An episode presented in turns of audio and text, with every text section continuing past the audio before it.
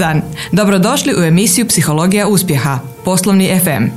Ja sam Tanja Pureta, organizacijski psiholog i vodim poduzeće Ramiro koje se bavi primjenjenom poslovnom psihologijom. Moja današnja gošća je Maja Crnjak, direktorica sektora ljudskih potencijala u Erste banci. Veliko mi je zadovoljstvo pozdraviti Maju jer je uistinu prava osoba za pričati o ljudima s obzirom da je jako dugo u ljudskim potencijalima. Maja, dobar dan. Dobar dan Tanja i hvala vam na pozivu. Evo, prije nego što ćemo krenuti u ove ozbiljnija pitanja u smislu nekakve karijere i slično, za početak jedno pitanje koje će nas direktno uvesti u temu.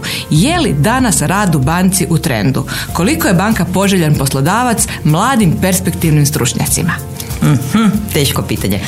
Pa, pa mislim da danas zapravo ne trebamo gledati bankarstvo kao bankarstvo. Ono što, što primjećujemo kod kandidata koji nam se javljaju kad, kad privlačimo mlade ljude da dođu raditi kod nas, da oni zapravo biraju kompaniju, biraju brand s jedne strane, a s druge strane biraju uh, svrhu posla. Tako da bih ja rekla da je u ovom trenutku možda manje bitno da li radite u farmaciji, bankarstvu ili sama industrija kao industrija. Bitno im je da rade za jednu kompaniju koja ima dobru reputaciju, koja je prepoznata na tržištu kao odgovoran poslodavac, kao odgovoran subjekt na tržištu, to je jedna stvar koju sigurno, sigurno primjećujemo, a druga stvar je da ih zanima jednostavno posao. Mm Zanima s čim će se baviti, što će raditi, čemu će doprinijeti. Znači, to su ona pitanja koja danas pitaju. Mi smo šarena ekipa. Nas je, nas je u Erste grupi u Hrvatskoj gotovo 3000 mm i tu stvarno, ja ne mogu reći da mi zapošljavamo bankare. Mi zapošljavamo i informatičare, i matematičare, i psihologe, i ekonomiste. Tako da s te strane je to, to je ono što, što danas kandidati traže. Super. Prije nego što uđemo malo dublje u to kakvi su to kandidati i jesu li e, uistinu, da li se njihova očekivanja zadovolje na radnom mjestu u banci, moje zapravo sljedeće pitanje je da se predstavite malo više e, slušateljima. Dakle, tko ste vi i kako ste došli, jedan kratki prikaz vaše karijere evo do sada. Dobro. pa ja sam Maja Crnjak, evo u Erste banci sam već 15 godina moj život prije Erste, e, nakon, nakon završene ekonomije u Heidelbergu i, i MBA-a u, u Londonu, sam se zapravo vratila doma i počela, počela raditi u management consultingu, što mislim da je bio jedan dobar karijerni potez, jedan težak put, ali koji je dobro odraditi dok ste jako mladi i jako friški. Nakon toga sam, sam radila za jednu drugu kompaniju, malo više od pet godina i onda, onda sam se prebacila u Erste. I evo već 15 godina u Erste s jednom pauzom od dvije godine kad sam bila u Erste Beč u, u našoj centrali sam tu sretna i zadovoljna. Cijelo vrijeme u ljudskim potencijalima? Cijelo vrijeme u ljudskim potencijalima i ja znam da to zvuči čudno i često sam baš ja ta koja ljudima govori trebate promijeniti, trebate promijeniti, zašareniti posao, ali sam posao se u ljudskim potencijalima u proteklih 15 godina toliko promijenio. I kad radite s ljudima općenito ne možete, mislim vi to najbolje znate, ne možete reći da su dvije situacije iste, mhm. tako da meni tog šarenila ne nedostaje. Dobro, međutim, ekonomistica, otkud ljubav prema ljudima, ljudskim potencijalima, kada ste prepoznali se da bi to bio baš taj vaš pa, karijerni put? Nisam, nisam ja prepoznala, meni se to dogodilo iskreno. mm Meni se to dogodilo u bivšoj kompaniji gdje jednostavno zbog potreba posla sam se počela baviti tim poslom a, i jednostavno jedna aktivnost, druga aktivnost, treća aktivnost i onda sam shvatila da je to možda područje koje nije dovoljno prepoznato, a može učiniti jako veliku razliku u organizaciji. A meni osobno, kad gledam nekakve moje karijerne ciljeve, je to nešto što je važno. Znači, meni je važno da ja znam da kroz svoj posao mogu nekome olakšati život. Ma sjajno. Recite, e, voditi ljudske potencijale u tako jednoj velikoj organizaciji koja ima tako puno ljudi, koja ima vrlo kompleksno poslovanje, koja je, koji je ključ, koji su izazovi, koji je ključ uspjeha? Izazovi.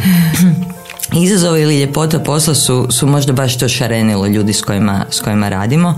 A, znači bez da sad govorim tu o, o posebnom radu s rukovoditeljima, ne rukovoditeljima, mi stvarno imamo široki spektar zanimanja, interesa, dobnih skupina. Znači ja bih rekla da je ta raznolikost zastupljena u svim segmentima poslovanja i to je jedan izazov. Znači danas više kao jedan HR-ovac ne možete ići pristupom one size fits all, jer to ne funkcionira, a s druge strane morate osigurati nekakvu organizacijsku pravednost. I to je taj jedan izazov da prepoznate što je ta organizacijska pravednost, a kako opet, opet udovoljiti i, i podržati u, u interesima i razvoju te neke posebne skupine. Znači to je jedan izazov, a drugi izazov bi rekao da je, da je ta stalna promjena. mm A, a zanemarujemo često koliko je ljudima neprirodno biti u tim promjenama. I tu, tu pogotovo ljudi koji donose odluke često zanemare, znači jako dobro se napravi business case, ali taj business case nema u sebi ovaj ljudski element. I tu je moj posao i posao, posao tima koji, koji vodim, koji je by the way prekrasan, a, a, da baš uvijek ukažu na tu stranu promjene, da podrže organizaciju, ne da ju spriječe, nego da ju stvarno podrže i, da, i da ljudima osladimo te promjene. Tako da to, je ta, to su izazovi. Znači raznolikost i e, raznolikost i kako osigurati pravednost i naravno kako u uvjetima promjena, kako im osladiti promjene, što je uistinu izazov, ja bih rekla. No dobro, e, recite evo, kad ste već rekli organizacijska pravednost, da li ljudi razumiju taj pojam pravednosti? Da li to znači jednakost za sve ili to znači svakom prema potrebama ili kako bi vi to rekli? Da, organizacijska pravednost je jako, jako skliska tema a, a, i govoriti na razini cijele organizacije, ja sam rekla, naš jedino mjerilo može biti da svak, svaki dan možemo pogledati sve zaposlenike u oči. To je onaj trenutak kad ja znam da mi postupamo pravedno. Da li na subjektivnoj razini mi možemo stvarno postići da 3000 zaposlenika ima osjećaj te pravednosti? Nažalost ne. A, međutim, postoje razni procesi, razni alati, razne kontrole, postoje interna baždarenja koja nam pomažu u tome da, da kažem da možemo svaki dan pogledati te ljude u oči i opravdati, obrazložiti naše postupke.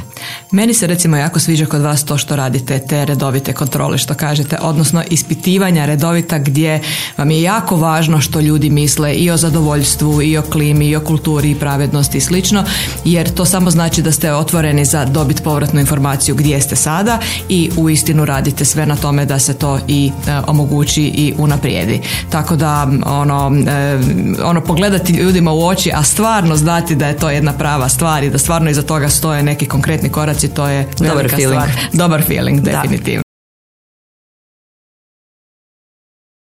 Maja, ima li imiž bankarstva utjecaj na motivaciju ljudi da apliciraju za rad u banci? Bio pozitivan ili negativan? E, kakav je vaš nekakav dojam? Pa ja bih rekla da je bankarstvo u proteklih par godina što, što zasluženo, što nezasluženo dobilo, dobilo jedan jednu mrlju na svom, na svom imidžu, jer zapravo vi kad ogolite to bankarstvo, to je stvarno jedan smislen posao, to je posao gdje, gdje vi pomažete ljudima da zapravo naprave neki iskorak u životu, da ostvare nekakve svoje ambicije, bilo da govorimo o poslovnim subjektima ili privatnim osobama, tako da s te strane to, to kao posao kad ga ogolite ima smisla, međutim bankari su što svojim postupcima što, što nekim drugim vanjskim silama dobili tu jednu mrlju na svom imidžu. Moram priznati u trenucima kad se to dešavalo da je ljudima bilo a, a, nije vam ugodno onda reći da radite u banci, pa vam vaš susjed kaže, aj ja se baš tužim s bankom. I s tim se isto treba nositi. Ono, ono što smo mi u tom procesu napravili, zapravo istaknuli te naše korijene. Vratili se tamo gdje je Erste nekad počela. Erste je 200 godina stara grupacija. E, ove godine smo imali rođendan, taj veliki rođendan. Pa sretan rođendan. Pa hvala. I, I vi kad zapravo pogledate 200 godina unatrag i kako je to bankarstvo naše počelo, onda to stvarno nije nešto čega se trebamo sramiti. Onda je to nešto na što trebamo biti ponosni. I kada vi to ljudima osvijestite i date im do znanja da su oni jedan bitan element te sreće i zadovoljstva klijenta, onda oni budu ponosni. Tako da bi ja rekla da, da možda pričanje te priče i shvaćanje posla bankarstva u onom dubljem smislu sigurno pomaže. Evo ja i pozivam slušatelje da pogledaju vaš odličan promotivni video na web stranicama Erste gdje ste jako lijepo i poticajno rekli da je vama bankarstvo je vezano za poslovanje s ljudima, a ne poslovanje s novcem, odnosno više poslovanje s ljudima. Kako uspjevate tu jednu viziju, odnosno tu jednu ideju prenositi sustavno na ljude i koliko zapravo ljudi koji možda i nisu imali tu ideju na početku kad su došli u banku se, idemo reći, uspješno zaražuju tom idejom koja je definitivno točna. Da, a, to vam je proces koji, koji zapravo ide na dvije razine. To vam je ko, ko organizacijska kultura, korporativna kultura. Znači, s jedne strane vi morate osigurati da su procesi, da su poslovni modeli, da su načini na kojim radimo, na koje radimo usklađeni sa tom svrhom poslovanja. A, ako imate procese koji nisu neprobojni u tom smislu, vi sami sebi skačete u riječ. Da. Međutim, s druge strane, pardon, morate osigurati da, da ti ljudi koji donose odluke isto vjeruju u to. Jer, jer ja kažem, ne postoji proces koji se ne može sabotirati. Da. Ne postoji pravilnik koji se ne može prekršiti, ne postoji zakon koji se ne može prekršiti i zaobići. Tako da je jako važno da smo usklađeni zapravo na te dvije razine i tu se stvarno trudimo. Mi imamo neka ta tri naša elementarna pitanja koja se pitamo kad god nešto radimo i što god radimo, a to je da li je to legalno, Drugo pitanje koje se pitamo uh, da li je to profitabilno jer nemojmo zaboraviti, mi smo banka, ljudi žele držati svoju ušteđevinu u banci koja je sigurna. I treće pitanje da li je to ispravno. Ovo treće pitanje je, ja bih rekla, ključ. Ključ svega i to je, to je ono, evo recimo, zašto ja 15 godina sam u banci i zašto, zašto sam ponosna na, na tu organizaciju. Znači može se u isto vrijeme paziti i na ljude i na novac. Može, da bude... može. I ja mislim da jedno ne isključuje drugo i to su, to su da se radi samo jedno ne možete preživjeti 200 godina. mm Znači održivost znači da odgovorno upravljate s onim što imate, ali da nikad ne zanemarujete dionike a, koji vas okružuju. Kako je danas evo e, moguće spojiti jednu tradiciju i jednu, jednu, jednu e, zatvorenost i nefleksibilnost kad je u pitanju bank financijsko poslovanje i s druge, s druge strane stalne te promjene na tržištu kod vas stalno traže neke iskorake e, i neko novo poslovanje? Joj, da ja znam odgovor na to pitanje, ja bi bila jedna jako, jako bogata žena, tako da ne znam, ali sigurno, sigurno da, da tradicija je jako važna, to tradicije ne treba bježati, pogotovo ako, pogotovo ako je to nešto što nas drži na zemlji. I, I mislim da smo mi to prepoznali i to ističemo i to prenosimo i na nove zaposlenike koji naravno da nemaju isti osjećaj pripadnosti kao netko tko radi 20 godina u banci. A, a, s druge strane, banke su regulirane. Banke su izuzetno regulirana, regulirana branša i, i ta regulativa je s jedne strane potrebna, s druge strane ona, ona i opterećuje, ona je teška, ona je teret, ona, ona konzumira puno, puno resursa, puno živaca a, a, i kada, kada to dvoje pomirite zajedno onda shvatite, lakše si objasnite tu regulativu a, kada imate nekakvu tradiciju, kada imate nekakvih 200 godina i zapravo shvatite da, da oni koji ne igraju po pravilima ne prežive dugo. Izvrsno, izvrsno. E, recite, koliko su danas e, ljudi koji dakle kandidati i kad se zaposle dakle u banci, mladi zaposlenici svjesni što zapravo znači bankarski posao. Da li ih je, sasvim sigurno nisu, ne dolaze svi potpuno kompetentni, trebate ih razvijati. Da li je lakše razvijati one koji imaju, koji su jači u brojevima i u financijama, da li je lakše razviti ovaj, ovaj soft skills ili uspjenost na ljude ili obrnuto? Idealnih nema, nitko od nas nije idealan. A, a, i naravno da određeni poslovi zahtijevaju naglasak na nekim vještinama i na nekim znanjima i to, to je neupitno. ono što smo mi primijetili i što mislim da će se svaki HR-ovac sa mnom složiti je da je ipak lakše naučiti možda malo brojeve nego, nego mijenjati nečiju osobnost i nečiji, nečiji stav to, to su stvari koje se teško mijenjaju, naravno mi radimo na tome, ali, ali klasični primjeri su on kada ne vrhunskog stručnjaka gurnete u rukovoditeljsku poziciju, bez da ga dobro pripremite, bez da, da taj čovjek ima, ima te ambicije, te afinitete, e, onda, onda tu u pravilu napravite veliku grešku. mm Tako da, da ako mene pitate, ja sam uvijek nekako stava da tko stvarno ima želju, volju i dobije podršku organizacije može naučiti što hoće u pravilu. Super, odlično. Prije nego što se vratimo na menadžere, Vratit ćemo se prvo na zaposlenike i u tom kontekstu ide jedno pitanje vezano za, e, za, za općenito, znači kako, e, kako ljudi koji dođu raditi u poslovnicama, e, koliko su zadovoljni s tim radnim mjestom, koliko žele brzo napredovati, ali to nakon pauze. Kao što sam rekla, ljudi vjerojatno najčešće dolaze u banku tako da počnu raditi u poslovnicama, dakle kao blagajnici, savjetnici. Jesam li nekako u pravu ili je to nekakva prva stepenica? Pa ne nužno, ali sigurno da je jako veliki, znači, e, e, znači nama tisuću ljudi radi u mreži i to je posao koji, koji je rasprostranjen po cijeloj Hrvatskoj, znači mi imamo 130 plus još, još par poslovnica i jako puno ljudi počinje svoju karijeru tu. Uh, ono što je, što je uh, sigurno lijepo je da ti ljudi koji dođu na mjesto u poslovnicu osjete klijenta na jedan drugačiji način nego svi mi koji odmah sletimo u headquarter. mm to bi ja rekla je najveća vrijednost tih ljudi jer oni, oni ipak kada napreduju kasnije u neki drugi posao uvijek nose to iskustvo klijenta i uvijek sve što rade gledaju iz perspektive klijenta. Tako da bi ja rekla da je to jedan idealni put. Međutim, to nije uvijek tako. Sigurno da mi, kažem, zapošljavamo mlade PMF-ovce koji ne dođu raditi na, na blagajnu, nego odu odmah u risk department. zapošljavamo psihologi koji ne odu raditi na blagajnu, nego dođu u HR, na primjer, raditi. Tako da, da šarena je slika. Ali ovaj početak u poslovnici, ono što je lijepo je da, da Kod nas to interno tržište rada jako dobro funkcionira. mm Znači mi imamo dvjestotinjak ljudi koji promijene karijeru tijekom godine unutar banke. I to je super. Sad ja govorim cijelo vrijeme banka što baš nije, nije skroz ispravno, trebala bi govoriti Erste grupa u Hrvatskoj, mhm. jer mi imamo banku i povezana društva i tu imamo pravilo da je to, bez obzira što se radi o drugim kompanijama, da je tu isti tretman kao da smo svi jedna kompanija.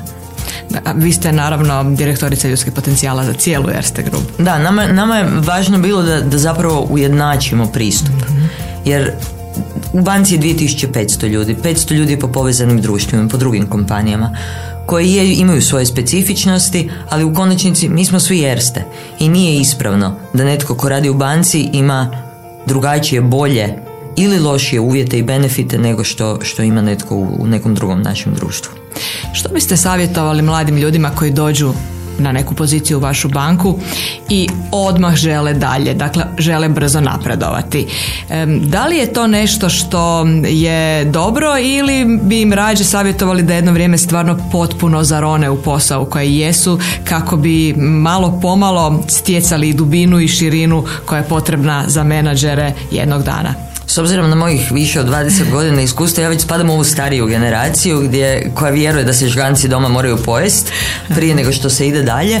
Tako da ja, ja, mi imamo nekako interno pravilo da u principu interni transferi i promaknuće na druge pozicije a, tek mogu ići nakon godinu dana. Zašto? Baš zato što, što mislimo da je godinu dana nekakav realan okvir da čovjek osjeti posao koji radi, da osjeti tim u kojem radi, da osjeti svrhu tog posla, da nešto nauči da na kraju krajeva može doprinijeti. Mladi ljudi su nestrpljivi i onda oni često kažu da, ali ja sam tu već šest mjeseci, a nisam ništa, ništa doprinio. Jesi, učio si. Tako da svakako bi im savjetovala malo strpljenja, a, nikako ne da budu inertni, nego samo malo strpljivi, savjetovala bi im da budu znatiželjni i savjetovala bi im da shvate koji su oni dio procesa, čemu oni doprinose. Zakopamo se u svoje poslove, zaboravimo što je ispred nas, što je iza nas, a kad to radite onda ni sama svrha posla a, nema puno smisla. Sasvim sigurno. Vi slušate Poslovni FM, emisiju Psihologija uspjeha. Ja sam Tanja Pureta, a moja današnja gošća je Maja Crnjak, direktorica sektora ljudskih potencijala u Erse Grupi. Da. Maja, e, pričali ste, odnosno rekli ste na početku intervjua da je naj najgore što se može, neću reći najgore, ali jedna od stvari koje su zahtjevnije kada jedan kvalitetan stručnjak dođe na menadžersko mjesto bez odgovarajućih znanja, vještina. Kako vi danas vidite jednog menadžera suvremenog koji može udovoljavati zahtjevima suvremenog poslovanja, pogotovo u jednom kompleksnom e, okruženju kao što je banka vaša? E, koje su to kompetencije, kvalifikacije i kako ih razvijete? uh ok, Ko banka, rekla sam, imamo, imamo različita poslovna područja i sigurno da definicija dobrog rukovoditelja u prodaji i definicija dobrog rukovoditelja u IT-u nisu ista. Znači u IT-u vi teško možete postati dobar i cijenjen rukovoditelj ako nemate nekakav stručni background i jednom programeru govoriti što bi on trebao ako vi sami niste prošli tu školu. neki drugi poslovi zahtijevaju drugačije vještine. Ono što bih svakako rekla da je, da je naša velika snaga u Ersteu su naši rukovoditelji. Znači oni vole ljude. U pravilu, ovo sam jako hrabro rekla, zato jer to stvarno vjerujem i zato što mi iz tih naših istraživanja angažiranosti vidimo da mi imamo rukovoditelje koji u pravilu cijene svoje zaposlenike, cijene njihovu vrijednost. Svjesni su da je njihova uloga ne biti na vrhu piramide, nego na dnu piramide. Mislim da je uloga HR-a u tome konstantno ih osvještavati, shvatiti im da, da je njihov da, da shvate da je njihov posao, ja to kažem protočni bojler, pomagati ljudima da riješe svoje probleme, puno govoriti o viziji, o strategiji, komunicirati tu veću sliku imati nekakav autentični pečat koji je danas ljudima važan. Znači ne biti nečiji copycat, nego, nego biti ono što jesu. Super. Da li je, jeste li do sada vidjeli da je možda bolje razvijati menadžere iznutra ili možda zaposliti već, idemo reći, gotove? Koliko ima gotovih opći menadžera na koje možete računati ili je to uvijek jedan Nik, proces? Nikad nije gotov zato jer, zato jer recimo mi imamo jedan program koji se zove Erste Start. mm Erste Start je program za, za sve novo imenovane i novo zaposlene rukovoditelje a, tu dobijemo rukovoditelje izvana koji imaju 10 godina rukovoditeljskog iskustva. Međutim, e, to iskustvo je u nekom drugom okruženju. Nama je jako važno onboardati ih na naš erste način upravljanja, na našu erste kulturu, na našu filozofiju, na ono što je nama bitno a, tu možemo govoriti od, od ne znam, načina na koji mi upravljamo očekivanjima zaposlenika do nekakvog consequence managementa. Mi imamo svoje regule i svoja pravila. I bez obzira što netko ima puno iskustva izvan našeg okruženja, važno je da, da zna gdje je došao. Da, evo, spomenuli ste da u principu, bez obzira što neke banke ili općenito bankarstvo je dobilo jedan negativan imidž zbog pojedinaca ili pojedinih slučajeva koje su se eto događali, rekli ste da Erste njeguje jedan imidž gdje poželjnog poslodavca vi imate i certifikat poslodavac. Imamo, imamo, imamo već godinama. Ja vam uvijek pitam kad ljudi dođu na intervju njih jedno pitanje, imate li nekoga ko radi u Erste? mm Meni se moji kolege već smiju zbog toga, ali zašto? Zato što ja vjerujem da ako neko stvarno ima bratića, sestričnu, susjeda, prijatelja koji radi u Erste, da će mu iskreno reći mm ne pitanje kakva je plaća ili kakav je, kakav je bonus ili kakav je regres, nego ćemo reći kakav je osjećaj raditi kod nas. I to, to mislim da je tu kad čujem da netko dolazi, a da se raspitao da je imao nekakav relevantni izvor, onda znam da taj čovjek dolazi a, svjestan našeg okruženja i to mi je jako važno. Znači važno, važno mi je da, da ljudi koji ulaze u organizaciju a, a, donesu ono najbolje od sebe i da ne ubijemo u njima sve to dobro što nam donose. Maja, rekli ste da vam je jedan, jedan od zanimljivijih idemo reći izazova u suvremenom poslovanju upravo kako e, učiniti što slađima promjene ljudima koje su eto neizbježne. Međutim mi znamo da postoji otpor prema promjenama da ljudi vole zonu udobnosti a evo i poslovanje ovaj, zahtijeva jedno i tržište i poslovanje i suvremeni trendovi zahtijevaju promjene. Što to evo možete dati nekoliko tajni uspjeha nekoliko savjeta kako e, ljudski potencijali mogu pomoći da promjene ljudi doživljavaju jednostavnijima. uh Pa mislim da možemo pomoći uh, um, baš to da stavimo pitanje ljudi na mapu kada se rade, rade uh, uh, bilo kakve promjene. uh Kažem, vrlo je jednostavno napraviti promjenu um, organizacijske strukture, poslovnog procesa koja je u brojevima daje, daje jednu jako lijepu sliku. Međutim, kad vi tu sliku produbite i kad stavite tu još element ljudi i utjecaja na, na ljude, onda ta slika postaje drugačija. Znači primarno kažem naš posao u HR-u i tu se stvarno svi trudimo i ono što je jako lijepo imamo osjećaj da nas čuju i doživljavaju je da, da ljude osvijestimo što promjena stvarno je u tom, u tom pogledu. Druga stvar je vrlo otvoreno razgovarati o tome, ne stavljati, ne gurati stvari po tepih. Znači ljudi imaju vrlo osnovna i bazična pitanja i mi moramo moći odgovoriti na pitanje koje adresira svakog pojedinog zaposlenika. Nekad ne znamo, ali onda otvoreno reći ne znamo. Treća stvar je greške.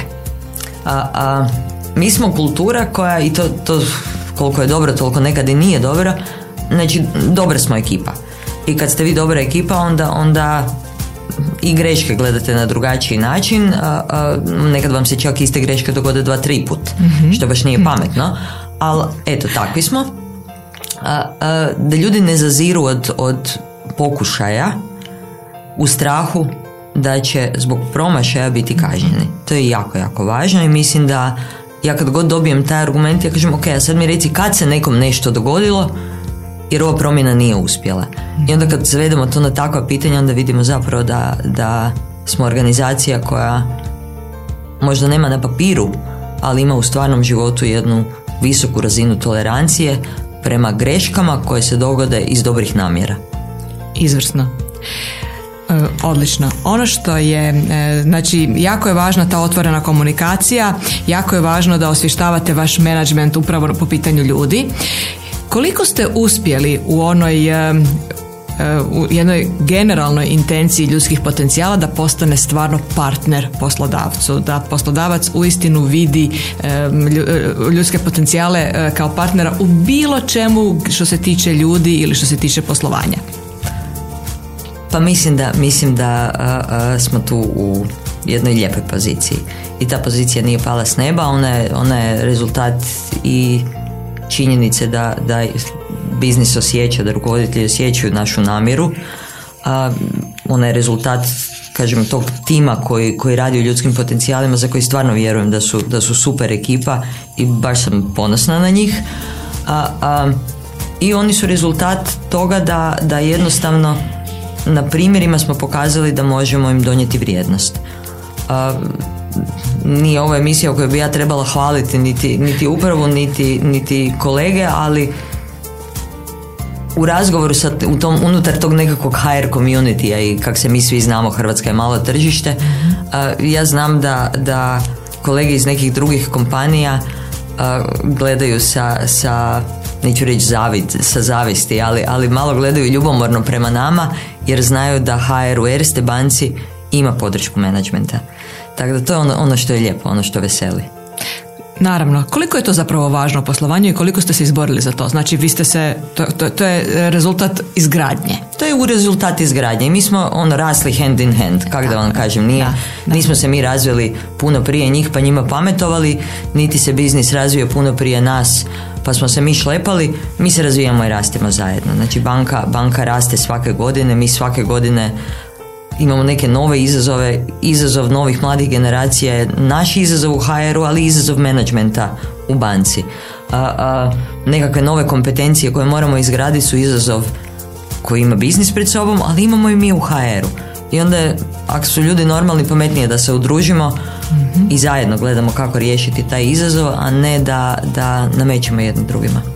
Dakle, može se reći da se mogu postići promjene mentalnog sklopa i da treba samostalno komunicirati kako bi e, i e, kako bi menadžment vidio dobrobiti HR-a, da ne bude samo neka pomoćna služba, nego uistinu strateška služba. Ja uvijek vjerujem da je motiv u životu najvažnija najvažnija stvar. Vi gledate motivirano. da, ali i onda znate, ono, kad razgovarate sa, sa kolegom, ne znam, koji vodi sektor građanstva u kojem radi tisuću ljudi, znači to je, to je stvarno velika mreža i kad on vidi da vi imate stvarno iskrenu namjeru i dobar motiv da, da mu olakšate, da mu pomognete, svak normalan će prigrliti tu pomoć. Neće se tome opirati. mm Tako da, i, i, meni je to jako važno da imamo na razini, na razini menadžmenta kvalitetan i dobar tim, a, koji to prepoznaje i s kojima jako lijepo surađujem. Odlično. E, sad ide pitanje vezano za nekakvu viziju razvoja ljudskih potencijala. Znači, spomenuli ste mlade ljude koji imaju svoje izazove, dakle te Y, X, Z i tako dalje generacije. E, kako vidite budućnost HR-a može i u okviru bankarskog poslovanja ili mhm. općenito, na što će se dakle budući HR menadžeri trebati usmjeriti ili već sad trebaju početi razmišljati kako bi udovoljili izazovima budućnosti? Pa s jedne strane mislim da je to, da je to uvjetovano tržištem rada. Znači mi smo, sve velike organizacije u pravilu imaju isključivo svoje zaposlenike. Tu i tamo, tu su agencijski zaposlenici, studenti koji upadaju. Mislim da danas jedan od velikih izazova koji će rasti u budućnosti je kako pomiriti različite modele zapošljavanja, integrirati ih, osigurati tu organizacijsku pravednost i da svi rade na istom cilju. Zašto ne bi u, u Erste banci na dva mjeseca radio netko koji, ima, koji je freelancer, koji ima svoju kompaniju zajedno sa članom tima iz Erste banke i nekim stručnjakom koji radi se spaja iz, ne znam, Australije. Znači to je sigurno jedan izazov i mislim da je to s jedne strane ovaj radnopravni izazov, a, a, a s druge strane kako to ljudima objasniti, kako to pomiriti. Drugi izazov koji imamo je graditi te kompetencije. Znači, sve te tradicionalne branše, a bankarstvo je tradicionalna branša, su malo zatvorene prema, prema novim znanjima. Mi smo sad u jednom velikom zamašnjaku, u jednom velikom projektu izgradnje tih budućih kompetencija i zapravo smo shvatili da smo, izgubili, neću reći izgubili, investirali puno vremena u demistificiranje svega toga. Da svima bude jasno što je to što nama stvarno treba u budućnosti. Program izgradnje tih kompetencija je priča za sebe, ali baš to osvještavanje, demistificiranje, zašto se moramo mijenjati, to je, to je jedan veliki posao. Treći je, treći je izazov a, a, nekakva dobrobit zaposlenika.